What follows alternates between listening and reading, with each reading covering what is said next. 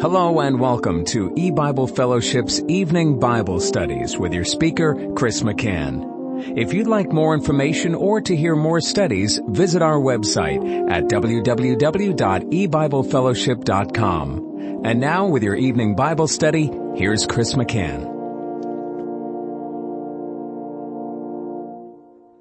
Good evening and welcome to eBible Fellowship's Bible study in the book of Genesis. Tonight is study number fourteen of Genesis chapter one. And we're reading verses eleven through thirteen. And God said, "Let the earth bring forth grass, the herb yielding seed, and the fruit tree yielding fruit after his kind, whose seed is in itself upon the earth." And it was so. And the earth brought forth grass, and herb yielding seed after his kind, and the tree yielding fruit, whose seed was in itself after his kind. And God saw that it was good. And the evening and the morning were the third day. Now, in our last study, we spent some time looking up the word grass and the word herb. And we could do the, the same thing with uh, fruit and, and fruit tree and seed. And we will spend some time looking up the word seed, because that's a very Uh, important word in the Bible. Well, every word's important, but seed, um, especially has, um, instruction for us that is very helpful and in teaching us about God's salvation program. And what we see is that even in the beginning of the creation, as God is bringing forth the vegetation, the, the green plants, the green things of the earth, that he is picturing his gospel program. We saw, as we looked up the word grass and herb, that when we went to Deuteronomy thirty-two, God's doctrine drops as the rain, the small rain upon the tender herb, there's showers upon the grass, and, and we, we saw in a few places how the latter rain is mentioned in connection with the grass, and that's all picture of God's program of salvation, of evangelization, his program to save his people. And let's just remind ourselves how God typifies his gospel program using the illustration of planting seeds and, and of growing wheat and tares and so forth. Um, let's go to Matthew thirteen and verse twenty-four. I'll start reading there. "And another parable put he forth unto them, saying, The kingdom of heaven is likened unto a man which sowed good seed in his field. But while men slept, his enemy came and sowed tares among the wheat, and went his way. But when the blade was sprung up and brought forth fruit, then appeared the tares also. So the servants of the householder came and said unto him, Sir, didst not thou sow good seed in thy field? From whence then hath it tares? He said unto them, An enemy hath done this. The servants said unto him, Wilt thou then that we go and gather them up? But he said, Nay, lest while ye gather up the tares, ye root up also the wheat with them.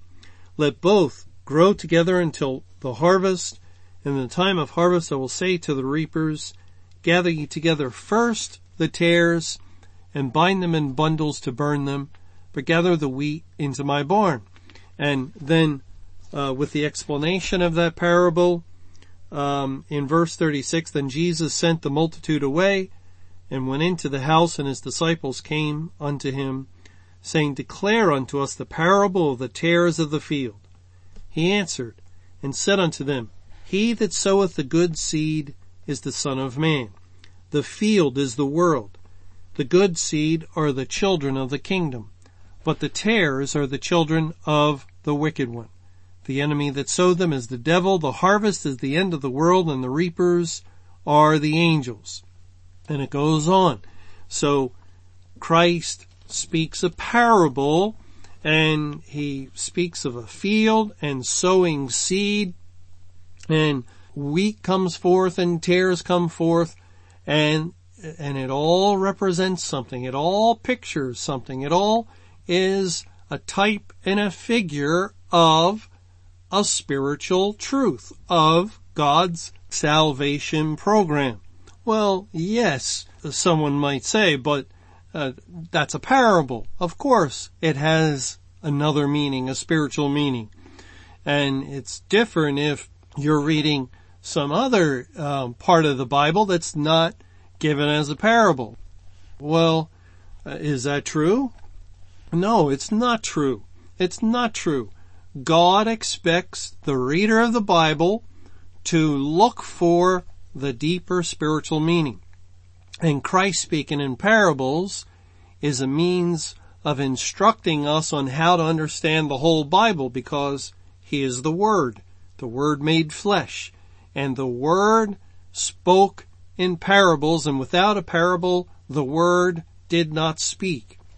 And and that's how we have to approach the Word of God, the Bible, looking for the parabolic meaning. Now, let, let's go back to the Old Testament, to the book of Isaiah, in Isaiah chapter five. It says in verse one, "Now I will sing to my well-beloved a song of my beloved touching his vineyard. My beloved hath a vineyard and a very fruitful hill. And he fenced it, and gathered out the stones thereof, and planted it with the choicest vine, and built a tower in the midst of it, and also made a winepress therein. And he looked that it should bring forth grapes, and it brought forth wild grapes. And now, O inhabitants of Jerusalem, and men of Judah, judge, I pray you, betwixt me and my vineyard. What could have been done more to my vineyard, that I have not done in it? Wherefore, when I looked that it should bring forth grapes, brought it forth wild grapes. And now go to, I will tell you what I will do to my vineyard. I will take away the hedge thereof, and shall be eaten up, and break down the wall thereof, and shall be trodden down, and I will lay it waste. It shall not be pruned, nor digged, but there shall come up briars and thorns. I will also command the clouds that they rain, no rain upon it. For the vineyard of Jehovah of hosts is the house of Israel, and the men of Judah his pleasant plant. And he looked for judgment, but behold oppression, for righteousness, but behold a cry." There in the Old Testament, God doesn't say, now I'm going to speak a parable, but he describes Israel, he describes Judah as a vineyard that brought forth wild grapes or, or stinking grapes, grapes with a stench. And what does God do? He destroys the vineyard. Now, of course, in the New Testament, the Lord Jesus Christ spoke other parables concerning a vineyard.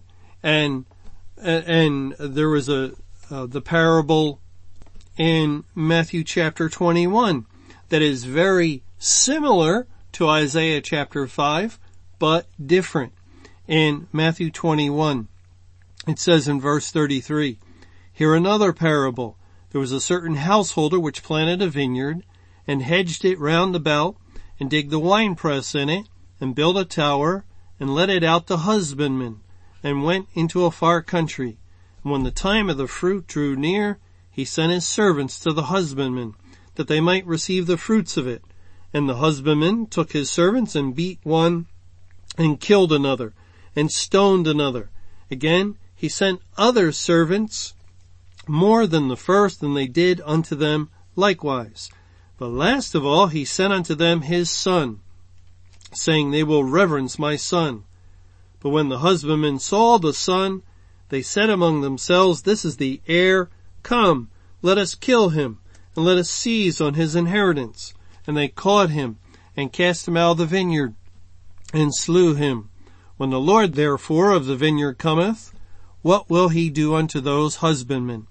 They say unto him, He will miserably destroy those wicked men, and will let out his vineyard unto other husbandmen, which shall render him the fruits in their seasons." See, this is similar to Isaiah five, but different because here the vineyard is not destroyed.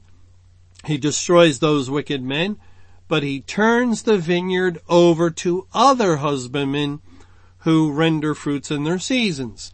And so in Matthew twenty-one, Christ is speaking a parable of uh, or against national Israel, that it's God's plan to destroy them and then to take the vineyard that they had care of and to turn it over to other husbandmen, which would be the caretakers of the New Testament churches and congregations. But back in Isaiah in chapter five, the vineyard is destroyed, and, and there the deeper spiritual meaning, the parabolic meaning of Isaiah five is God's plan to destroy the church that took over that vineyard after Israel had killed the husbandman's son. They did not reverence him, but killed him, because that's what Israel did with Christ.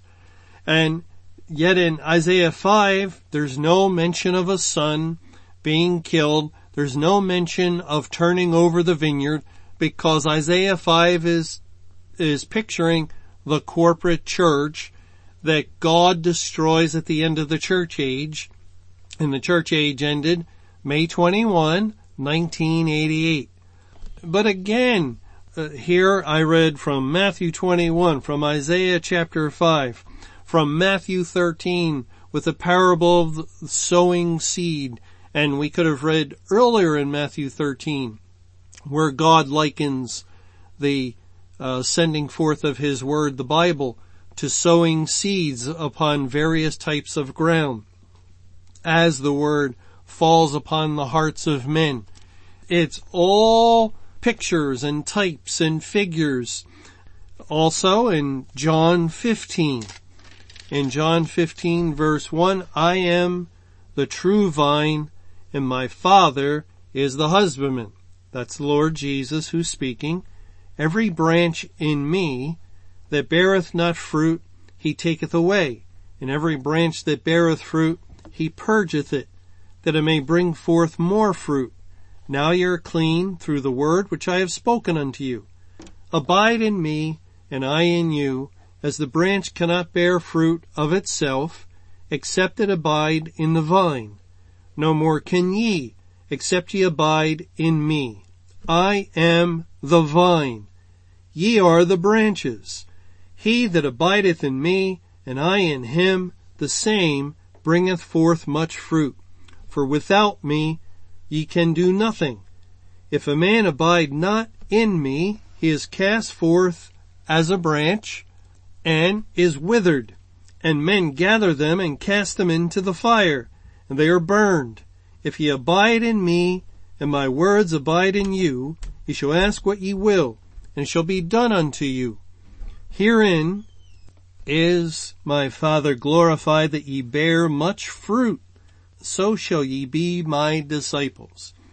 And we see in that passage how Jesus says he is the true vine, the Father is the husbandman, and then he likens his people to branches, that is, those that abide in him, and those that do not, they're like withered branches. And uh, it, this is the language of the Bible. This is how we we must read the Bible. We have to take all these things into account. That seed is likened to the word. That um, Christ to a vine. The Father to a husbandman. The sower, it said in Matthew thirteen, is the Son of Man. And the field is the world. And, and so forth.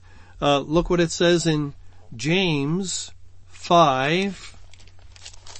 And in verse seven, be patient therefore, brethren, unto the coming of the Lord. Behold the husbandman. Who's the husbandman? According to John fifteen, the Father. I am the true vine, my Father is the husbandman.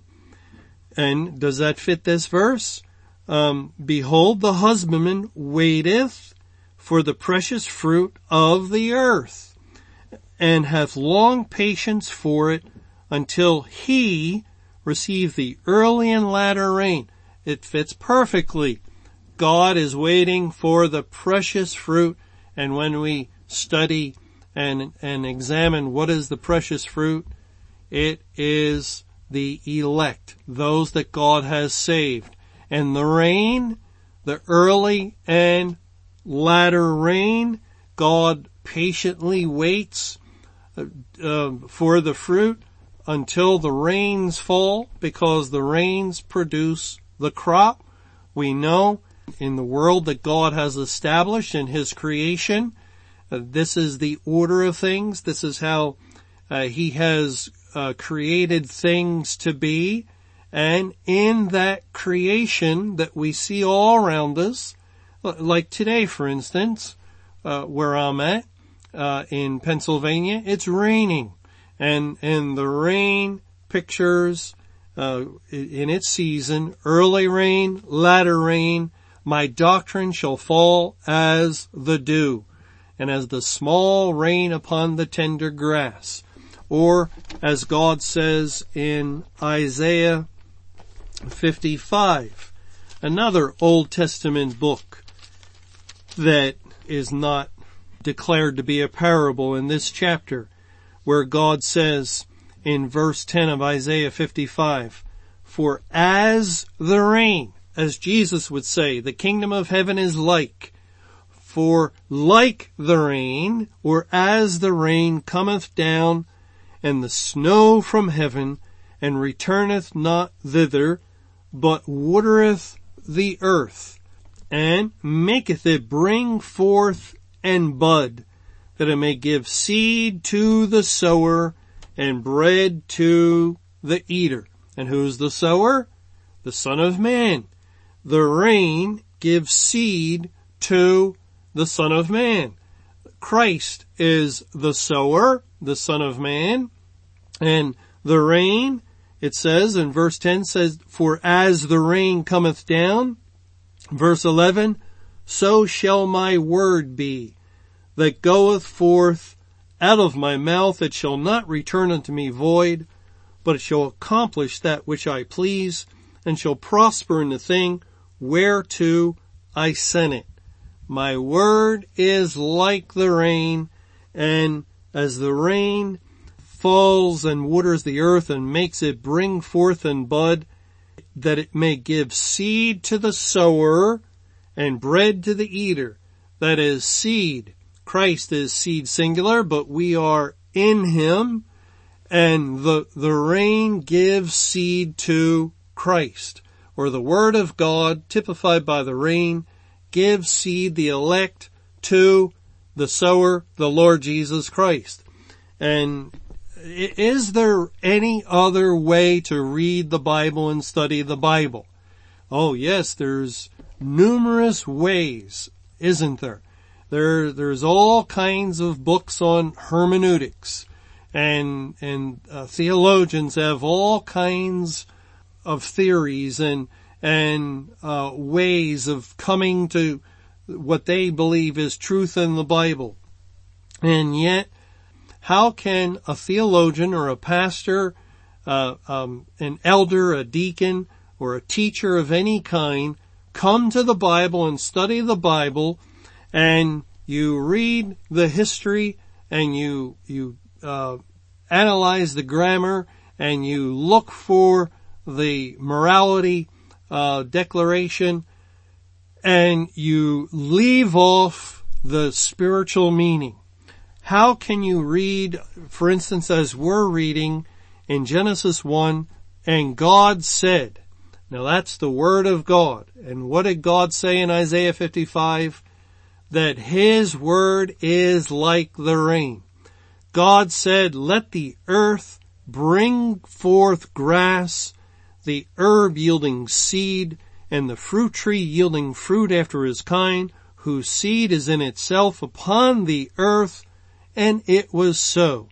And the earth brought forth uh, grass and herb yielding seed after his kind, and the tree yielding fruit, whose seed was in itself after his kind, and God saw that it was good.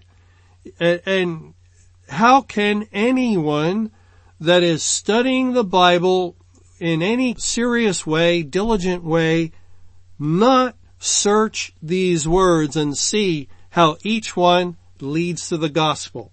How grass leads to the gospel, herb and seed and fruit.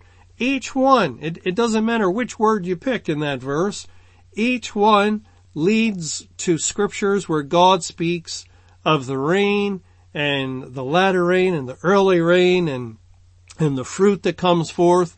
And if you're thorough, and you don't have to be completely thorough, but if you're thorough enough to check the New Testament, you have all the parables of the Lord Jesus Christ that are just full of references to analogies of vineyards and, and sowing and so forth and, and tying it in with the gospel.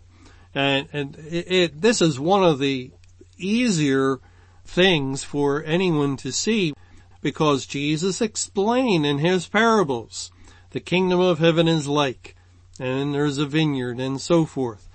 And, and yet this is why there's a, just, just an awful famine. Even before God ended the church age, during the time of the church age, there were many churches that were wooden and, and uh, dead, because they just taught the plain, literal meaning, the natural things of the Bible. The natural things, like, like you're teaching, uh, an, an English course, and you, you have an English textbook, and, and you're just teaching what's written there. And yet the Bible is so far above the books of men, and it is full of depths of wisdom, of buried treasure that must be investigated and must be dug into with pickaxe and shovel. We have to study the Bible and uh, and compare scripture with scripture, and and we find just uh, enormous treasure that opens up as God um, teaches us in verse after verse after verse his gospel program. Now, sometimes we may not be able to find it or to learn it um, properly, or or we don't understand something, and that's okay. We're we're very limited creatures, very limited creatures, finite with with uh, small minds, uh, little tiny insect-sized minds, and and sometimes it's right before our eyes and we don't see it. And all we can do is, is recognize that, admit that, and say, well, I just don't understand this verse. Um, and I'm praying for wisdom. I'll continue to study, but I don't understand it. So let's move on. And, and we go to another verse. And of course, always holding in reserve the right to go back to that verse. Well, okay, we'll, we'll stop here today. It's um, just a, a good thing to look at the growing season as God speaks of it in the Bible. It's really um, a very widespread throughout all the scripture, from the beginning through the end, as God speaks of his salvation program in association with times and seasons and harvest. Thanks for joining us for eBible Fellowship's Evening Bible Studies. You can hear these studies Monday through Friday over PalTalk, Skype, eBible Fellowship's webcast audio, or over your phone. For more information or to hear other studies, visit w w w dot e bible fellowship dot com. Until our next study, may the Lord's perfect will be done.